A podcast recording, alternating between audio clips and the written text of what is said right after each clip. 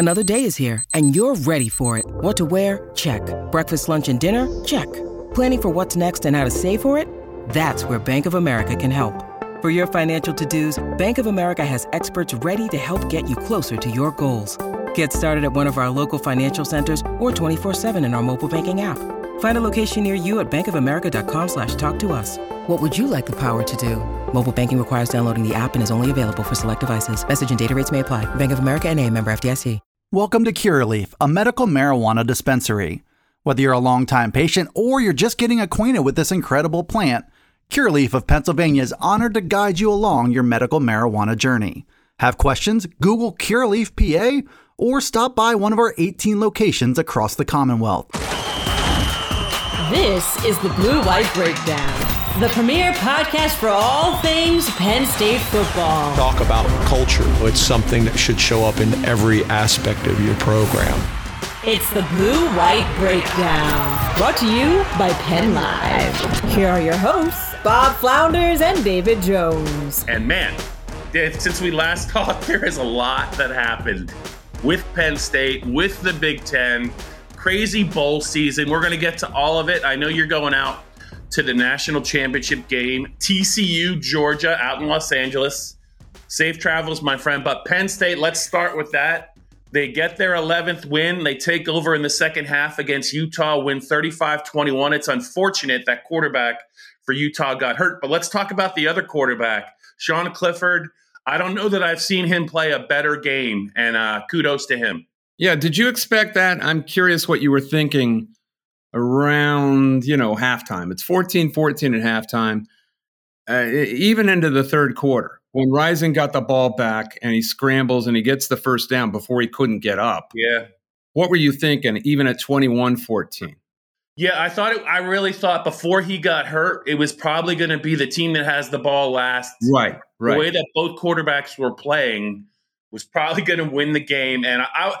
So Sean played so well, Dave. I was almost wondering like this. Instead of him getting uh, nervous about the game, it was his last game. You know, he made it to the finish line. You know, a lot of ups and downs, but it, I think it was almost a relief, and he just let it fly. And man, he he made some plays, he made some throws, he got that team in and out of stuff. Pretty much played a clean game, and it was uh, you know he was he was really good, um, and they needed him to be really good against that team. Yeah, and I think that thing would have gone to the end if Rising doesn't go out, and it's really a shame. I think maybe Penn State wins anyway, and I just would have loved to have seen that. But Cam Rising means so much to Utah. You can't discount it. I mean, you can't just discard that and say, well, Penn State housed him. They do not do that unless Cam Rising leaves the game. And yet, Sean Clifford played, wouldn't you say it was the best game he played his entire career? Like, clearly? Yes, I mean, I mean, in terms of if you just look at numbers, he had a couple games that were close, but the moment, the stage, the opponent, the last game, what he was able to do on third down, uh, uh, he making plays with his feet to prolong plays, you know, a little bit shorthanded, no Parker Washington. And man, I could foresee him playing well, but that was clearly, you saw Sean Clifford's A plus game and uh, good for him because he did, he did have some ups and downs. And he's, uh, yeah, I remember, Dave, I just remember the Cotton Bowl that Penn State won over Memphis. And it was just his, it was really just the running game and he got out of the way. Well, there was really none of that. He had to make some huge throws, and he did, and it was really good for him and a great way for Penn State to kind of have some confidence going into 2023. There were kind of a couple of throws that he made in between defenders that were really hard, and he knew they were going to be hard, and he threaded the needle. I mean, there, I remember a slant down near the goal line. I guess it was to Tinsley, and and then a, a couple of others. Uh, one to Theo Johnson the throw to Theo Johnson really stands out to me because he, he, had, he had a tight window and he hit him in stride, and that was a gigantic play. Throwing BBs. I mean, he was he was Nolan Ryan out there. So he picked a great time actually to have his best game. If if uh, some some nitpickers will say, well, why couldn't have he, done that against Ohio State or Michigan? I don't know that this team was ready to beat either of those teams and they got better and better and better. And I think uh, the sometimes you listen to the opposing coach and especially somebody like Kyle Whittingham at the end of a season, they kind of let their guard down a little bit. They'll tell you the truth. And I think Kyle Whittingham said, made some a couple of really interesting points afterward. The first thing out of his mouth was complete football team. And that's what I was thinking, man. There is really, uh, we had questions about certain units on this team before the season started, and they just kind of vanished. The offensive line got pretty damn good. Drew Shelton had a very good game. I thought he had one penalty that was kind of questionable. Otherwise, made a great block on the long run. Uh, the tight ends were terrific. We we expected them to be pretty good. Uh, there, there, the the linebackers improved. That was the other big question. And even in this game, you could say the opt outs probably they're not really opt outs. Two were injuries, but the key players and arguably, other than the quarterbacks, the other four best players on both teams Parker Washington and Joey Porter for Penn State, uh, Dalton Kincaid and Clark Phillips, their all American corner for Utah, all out of the game. Kincaid, really important guy, tight end and favorite uh, target of Cam Rising. But so was Parker Washington, who made terrific catches all year. So that's kind of a wash. And I think in their absence, Penn State's depth won this game. Uh, and I think it means a lot for Penn State gaining on the top of the Big Ten. Jim Harbaugh all of a sudden getting buzz for the NFL again. You've been hearing this? Yes. Yeah. Yep. I mean, Uh-huh. and you can't discount that either. Those moves will be made later on, not too much later, but we could see what happens with that. Uh, Ryan, fire Ryan Day hashtags are all of a sudden, if you can believe that, are popping up because of the the spoiled, inconsolable Buckeye fans. I mean, they I think they want Urban Meyer back, which is insane. But I mean, they're catching the rest of the East Division a little bit of disarray. I thought Penn State's depth across the board won this game, and that shows the depth of recruiting that is beginning to show up. That I think began to take hold this year, in particular. Your your thoughts on that?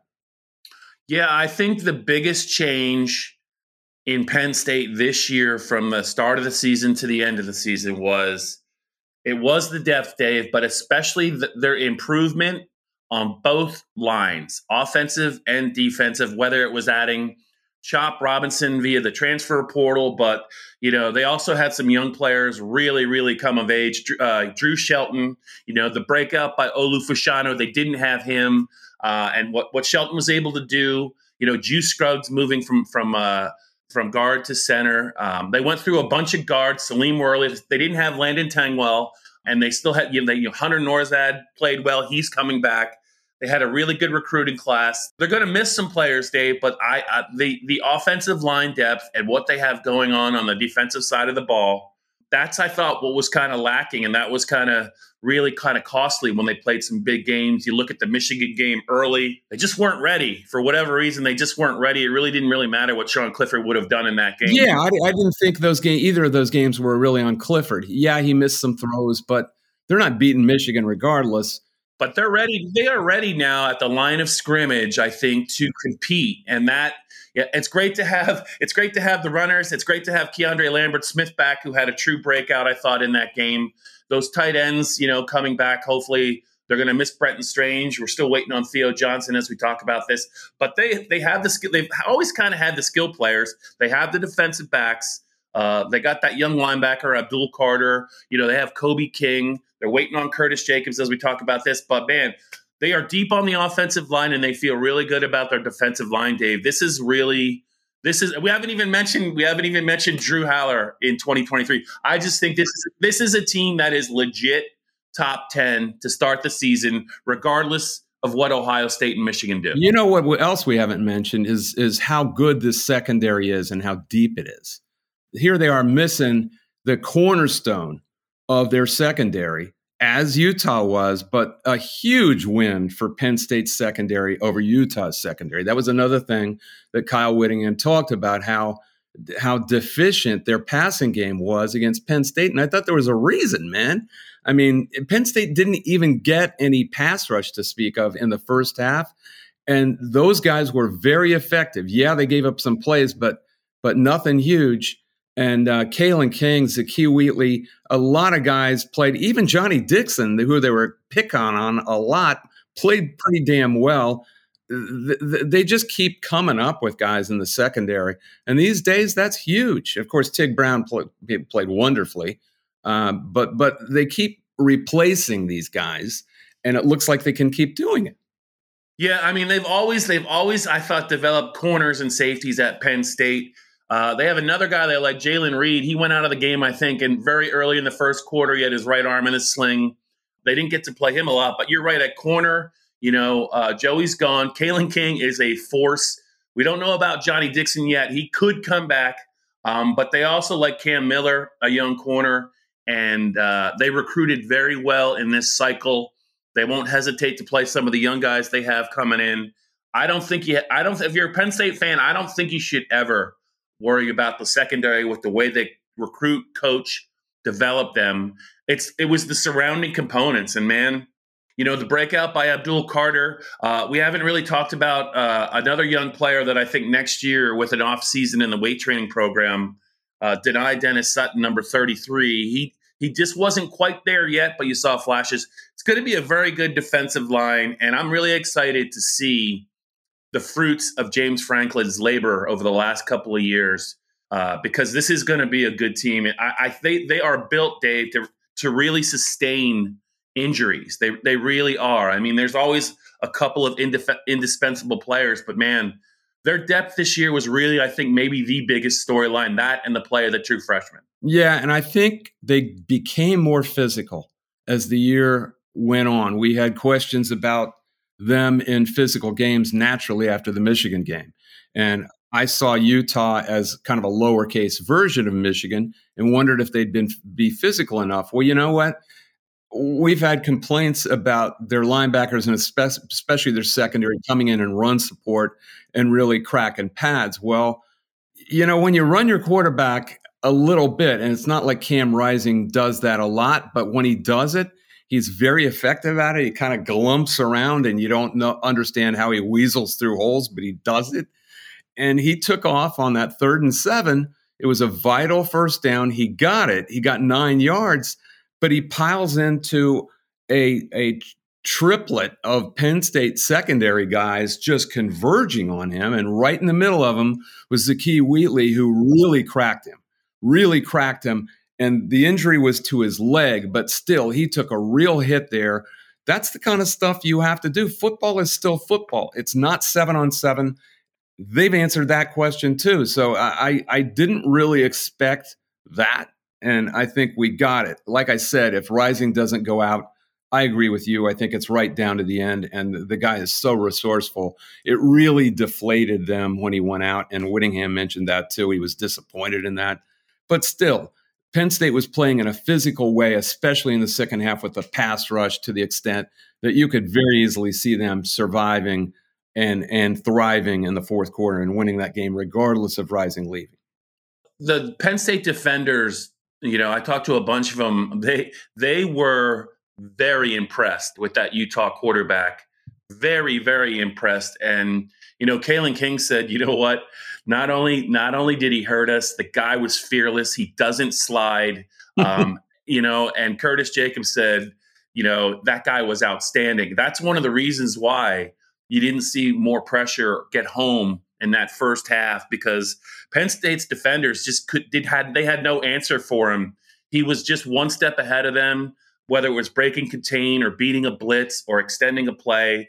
And they pretty much all but said they were in trouble. And, and the minute he went out, you saw the pressure start to get home against that backup. And it really was it was unfortunate. And I just wanted to t- just circle back. So I talked to Terry Smith. I talked, I heard from Manny Diaz. I talked to Jair Brown all about the Michigan game. What's the difference now compared to then with them and their run defense? Because James Franklin made the comment that you know, everyone thinks they're Aaron Donald, which was, you know, he was hinting at the fact they weren't big enough up front. And that still may be a little bit true, but the, the, a lot of the coaches and players didn't really see it James's way. Uh, Terry Smith said, you know what, in that game, we were undefeated. We were feeling good about ourselves. And uh, we had a lot of independent contractors on defense in that game. Ah, is that the, the phrase he used? That's a great one. Yeah. What he meant was no one played sound football, no one stayed home. They didn't run fit at all. They they freelanced. Jair Brown said pretty much the same thing. Manny Diaz said that too. It wasn't really as big of a physical issue as James Franklin made it out to be. It was more of a mental issue. And he said it was a wake up call. And then if you notice after that, even in the Ohio State game, uh, they were much, much, much, much, much more difficult to play on defense. Even in you know the Ohio State game, Ohio State got 44 points. They had a great thrower, they had a great pass catcher. They couldn't run the ball. They gave up some points, you know, on turnovers. It was much more of a competitive game, and they felt like you know they did a really nice job against Minnesota's run game. They they they just felt like it was an, it was really not indicative of what they were capable of. So maybe what James Franklin said really wasn't true about Michigan. It was much more of them just being they they basically just played one of the dumber games they've ever played mentally. well, you know, you know what? It's not easy to be gap attentive. You have to make a commitment. This game is not easy. And it's it's easy for uh, dopes like us to sit up here and say, "Well, they're not tough enough at scrimmage." They're not, which I've done myself. But it is hard to be gap attentive because you're not looking for glory. You're just staying in your lane. It, it's like pack line defense in basketball you you have to play as a team, and it, it it's a physical it's a physical issue to play gap attentive. Uh, so, and you have to do it against Michigan. You, you certainly have to do it against uh, any any scheme that plays uh, an offensive line that plays as together as Michigan does. I don't know that we'll ever see a better offensive line than that. The rest, uh, the rest of our tenure in the Big Ten, that's about as good as it gets. I don't think Ohio State's was that good, uh, but anyway, I think they're in position to do some really good things here. They're still got to get over the hump in those games, and next year it's going to be uh, Michigan here and, and at Columbus, and you know the problems they've had. I mean, they got at least split with those uh, to get over the hump. They probably still have to beat Ohio State in Columbus, you know. So we'll we will see. It's it's easy to feel good on January third. Anyway, that's I suppose that's enough of that. This is the Blue White Breakdown. Welcome to Curaleaf, a medical marijuana dispensary. Everyone's journey is different, and we are honored to guide you to the best relationship with this incredible plant. Have questions? Google Curaleaf PA or stop by one of our 18 locations across the Commonwealth. When you need mealtime inspiration, it's worth shopping Kroger, where you'll find over 30,000 mouth-watering choices that excite your inner foodie. And no matter what tasty choice you make, you'll enjoy our everyday low prices, plus extra ways to save, like digital coupons worth over $600 each week. You can also save up to $1 off per gallon at the pump with fuel points. More savings and more inspiring flavors make shopping Kroger worth it every time. Kroger, fresh for everyone. Fuel restrictions apply. Hey, it's Kaley Cuoco for Priceline. Ready to go to your happy place for a happy price? Well, why didn't you say so? Just download the Priceline app right now and save up to 60% on hotels. So, whether it's Cousin Kevin's Kazoo concert in Kansas City, go Kevin, or Becky's Bachelorette Bash in Bermuda, you never have to miss a trip ever again. So, download the Priceline app today. Your savings are waiting. Go to your happy place for a happy price. Go to your happy price, Priceline. All right, Dave. Uh, real quick, just your thoughts. Uh, you, I didn't get to see. I, I missed. I couldn't get to the fir- first half of the Michigan TCU game. I caught the second half. Those two semifinals, though, man. Wow, that is some high level offensive play. It was exciting to watch both those games. My initial thought was, man, kudos to Ohio State for really taking it to Georgia, even when Harrison went out of the game they absolutely were right there with them, and you could eh, you could argue they were probably the better team. I don't know. The Michigan game, as much as I love TCU, Michigan just made way too many mistakes in that game to, to really beat a quality side. I thought that was my take. Well, if you missed the first half of Michigan TCU, you missed a lot. So Isn't that what you missed? Is that what you said? Yeah, I, I did miss a lot, but I did I did see that the I know the Michigan quarterback would probably like to have a couple plays back. Oh my God! Well, Sherrone Moore too. I mean, Sherrone Moore has had a great season. The offensive coordinator at Michigan did not have a very good game in in this game, but they got absolutely screwed on an outrageous Big Ten level overtime. okay. Did you see it or not? Did you see it? Well, Roman. Wilson had a touchdown, and it was clearly a touchdown. They called it a touchdown and a long ball that he was juggling as he went over the goal line. Clearly juggling. And I actually got into it with Donnie Collins, who we're friends, you know, from the Scranton Times. But he posted a picture of Roman Wilson sitting down in the end zone and holding the ball. Well, it was one frame. It was like a 24th of a second. And that's as long as he had the ball in his hands. But this is what we're dealing with with replay officials. Not only that, in the college football playoff, they have a Booth review process based in Pittsburgh, who must have overruled this. And it was an outrage because he never, clearly never had possession. And you can't judge possession frame by frame. You can judge it slow motion, but you can't judge it frame by frame and say, oh, he got, he's got the ball. If we're playing by the rules that we have agreed upon, I mean, in, in the days of uh, Butch Johnson, yeah, it might have been a. Yeah. Hey. Yep. Super Bowl 12. I, don't- I didn't think he had it. yeah, I mean, uh, the, those those kinds of things were allowed back then. And Don Maynard in the uh, 68 championship game against the Raiders, those things were allowed back then. They are not allowed now. You have to have possession and control. And if you don't, then the play goes on. And it was clearly not until he was in the end zone that he had uh, control of the ball. And yet somehow they overturned it. Then, then Sherrone Moore and Jim Harbaugh, I don't know which, I don't have any inside information on this, but they brought in a linebacker to take the handoff. And and instead of just, I mean, they're they're a half yard away. Sneak the ball with McCarthy and push him in. You're first in goal. If it doesn't work the first time, it'll work the second or third time. Don't don't do this. So, so they hand off to a linebacker. He he he can't get the handoff. He doesn't take handoffs. They fumble the ball. So they piss that away. Then McCarthy throws two pick sixes. They actually pissed away 10 points on offense and 14 on defense. So I'm, with you. I mean, they if they simply don't do those things, they probably win going away. And yet, Max Duggan and TCU, uh, you talk about Cam Rising. This guy is about as resourceful a quarterback as you can ever imagine. And he won that game just like he he won previous games this season. That that, that I, I saw a really funny. I think it was Andy Staples. It was either Wetzel or Andy Staples who said uh, who tweeted out all season people have lost to TCU and kept asking themselves, how did we lose to those guys? And but it keeps happening. It keeps happening. And they turn opportunity, eh, they cash it in.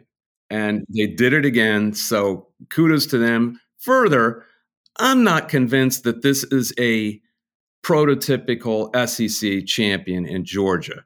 If Ohio State could play with them physically, and they did, I don't see this as anyone that TCU can't beat. I would give TCU a 30 or 40% chance to win this game simply because they're on a roll and because if Ohio State can get them in a track meet, TCU lives on track meets. You saw how comfortable TCU was in that atmosphere. Uh, Sonny Dykes loves back and forth, back and forth. They get that game into, and, and, and initially they were a little struck, I think, by Michigan's physicality, but they hung in there, hung in there, and that's what they do to you. And they've got big play athletes on offense. They've got some big play athletes on defense, and they're not to be uh, scorned or or scoffed at as far as athletes. They have some. Uh, the only question is, are they physical enough to play with Georgia? Well, Ohio State was, and uh, we don't think of Ohio State as a really physical team, do we?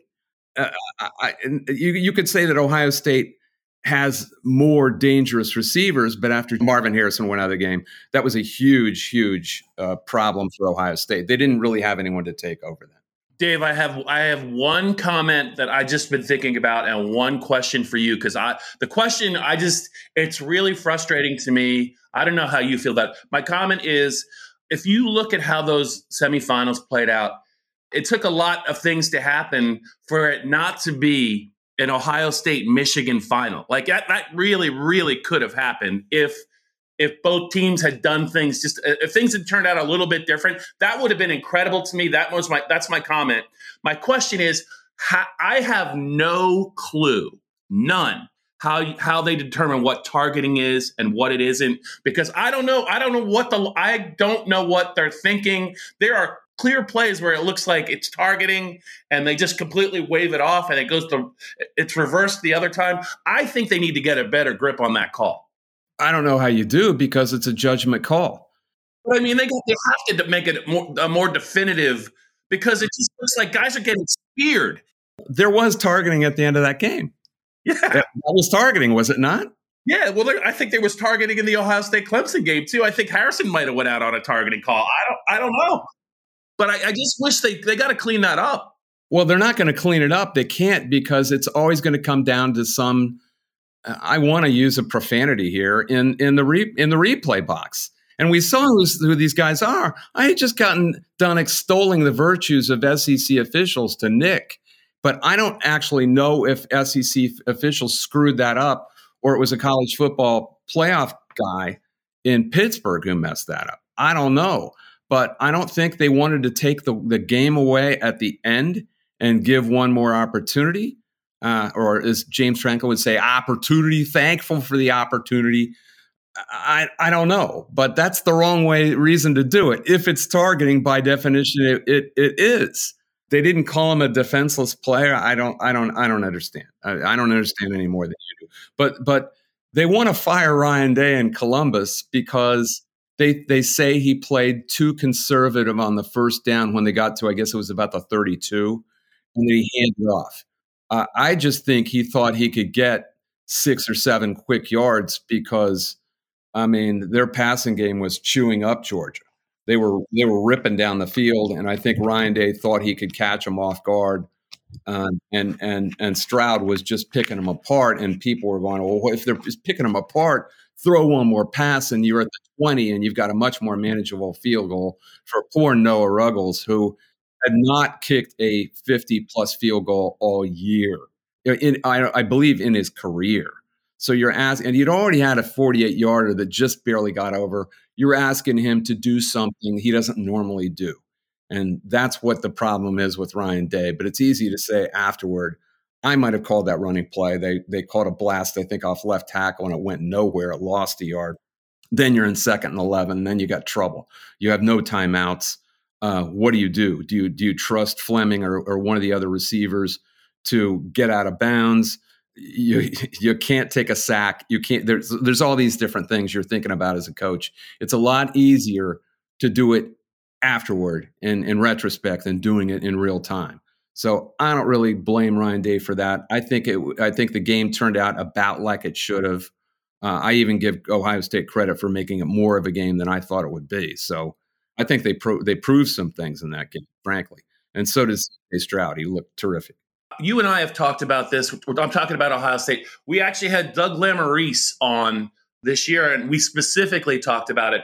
I'm always going to wonder how dangerous this Ohio State offense would have been the last two years if CJ Stroud used his legs like he did in this game, because this was the first I saw it, Dave, really. I mean, there were plays when they played Penn State where he wouldn't do it. There were plays against Michigan where he really didn't do it. But man, whenever he wanted to run the ball, he could have, I think, in any big game. I'm glad he finally did it, but I'm always going to wonder how much better they could have been if, if they did. I don't, know, I don't know, man. You're always a big proponent of that. But you saw what really happened to Georgia as a scrambler. I know, but you're putting your quarterback at risk. And CJ Stroud is not a built guy like, say, Cam Rising. And Cam Rising lowered his head to get the third and seven, got nine, and was out of the game. That could happen to CJ Stroud much more easily. He's not used to running. Every time you do it, you're you're playing roulette. That's all. Uh, I think he's more comfortable doing the other. He's more like Dwayne Haskins. I mean, you can you can try to recruit a quarterback who's more built to do that, uh, more like Jalen Hurts, but that's who he is and it's it, it, more than five times a game, man. I just think you're playing roulette, so I don't have a problem with that either. Yeah, just I'm just saying two or three. I'm not saying run him into the ground like JT Barrett, but he just and these were easy, these were easy runs. Like just get her get around the edge and just slide after 11 yards. That's all I'm asking. So now you're for for the Penn State fans, you're going to be out in Los Angeles uh, for the championship weekend festivities. Uh, I'm sure you'll have a great time. Are you are you you you're going to be at the game? Are you going to be doing any report? Or are you just going to go out there and kind of soak up the sun? You know, I do I do think you can't discount Max Duggan here against Stetson Bennett. Stetson Bennett won the game at the end and he showed up at the end, but I don't think he can afford a game like he had against Ohio State, which was mediocre up until then. He did not play very well, and he's known for sometimes having having spells like that. If he plays another game like that, I think TCU is going to win the game because I don't ever see Max Duggan playing those kinds of games. Further, I didn't see a heck of a lot of I guess it was hot down in the in the in the Georgia Dome. Is that what what you understood? I would imagine with that many fans indoors, it's probably it was probably definitely a little soupy. Well, I didn't see a lot of energy out of Georgia's front. They were not getting pressure on CJ Stroud to speak of. He was sitting back there. If you let Max Duggan do that, he's not as flashy as CJ Stroud, but he is going to beat you. I have seen this kid over and over. Um, he was a legitimate Heisman candidate as a college quarterback. I don't know what kind of attention he's going to get from the NFL, probably not a lot. But as a college quarterback, if you give him time like Georgia gave Ohio State, I think Georgia's got some some problems here. I uh, we we always give the SEC school C school a pass, and I'm telling you, I was reading a lot of my Georgia buddies down they they were picking Ohio State to win that game. They don't think this Georgia team is of the level that we've seen from the SEC, either Georgia or Alabama or Clemson from the ACC before uh, the last six, seven, eight years. They don't. And I think we saw that against Ohio State. It's easy to see the logo and the brand and think, oh, it's the SEC champion and they're so physical. I didn't see that, man. I did not see a physically overwhelming team like we saw, uh, like some of those Alabama defenses or Georgia's defense last year. I didn't see that. So I think this game's up for grabs. I really do. Are you prepared to pick a TCU upset at this point? Oh, that's silly to just do it because I, I didn't even look at the, the but did you see the line? 13 and a half, I think is yes. what I saw. I think that's absurd. I think it's absurd, and I certainly would gobble that up and take the the frogs. But you know, I'm not ready to pick TCU to win this game. I was trying to see you were getting a little worked up there, baby. It does remind me of certain moments. We're both old enough to remember when one team was totally discounted, uh, and you, you wonder, well, is that is that really is that really legit in this circumstance? Uh, the, I guess the most famous is NC State against Houston in the 83 National Basketball Championship, where you had a really savvy bunch of older players who believe they're going to win, mixed in with some athletes who were not afraid of Houston. And you had the better coach on the one side. I'm not nuts about Kirby Smart as like a game day coach either. I, I, think maybe this is uh, tilts toward TCU's uh, direction with Sonny Dykes too. I do. Uh, I think this is a discounted a discounted program that is not being given a shot, and I think that's in their favor. So I'm just saying I think it's going to be a game where other people clearly don't think it's going to be in a, game, and I don't I don't see what they're seeing. I got you. I got you. All right, let's let's wrap it up then here on the blue white breakdown. We got we got to a lot. I think Penn State, both semis.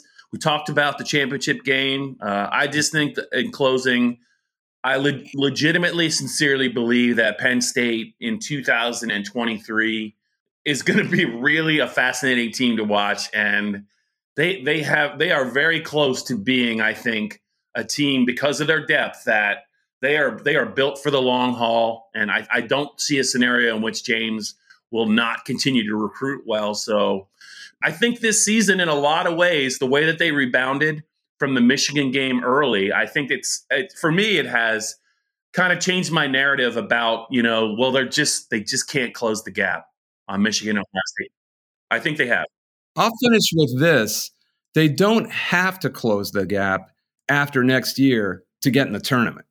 And and this this has the look in the future if if it stays the way it is of a dangerous team in the tournament.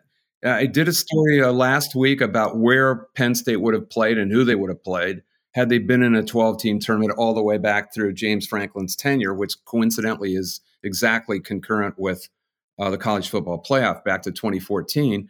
They would have played Tennessee this year. Would you have given them a shot, even even with Hendon Hooker? But it would have been Joe Milton, the Michigan washout, who played very well. I don't know if you saw that game. I did see. I, did, I saw a lot of it. It surprised me. It surprised me. I thought Clemson was the better team, but they clearly were not. Yeah, and so so would Penn State have hung in that game against Tennessee? Absolutely, they would have, and that would have been, I think, an 11-6 uh, game. How about Penn State and LSU? LSU at the end of the year. That would have been a great game too. LSU was pretty good at the end of the year. Well, the point is, they you, you get in the tournament, you win a game, and then you're you're you're tournament ready. You're I don't know what the dates are going to be, but they'll probably give them a nine, ten day window. You know, a game, then a 10 day rest, another game, a nine day rest. I think is what it's going to be.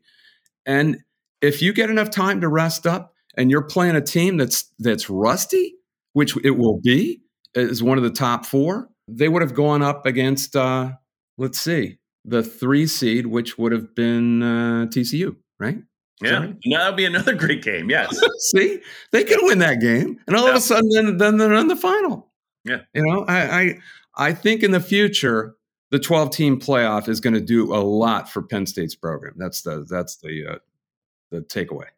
All right, Dave, I want you to fly safe, travel safe with your family. And uh, when you come back, we'll talk about uh, what you thought about your Los Angeles experience, and uh, we'll just take it from there. Stay out of trouble on the West Coast. Come on. This has been the Blue White Breakdown, brought to you by PennLive.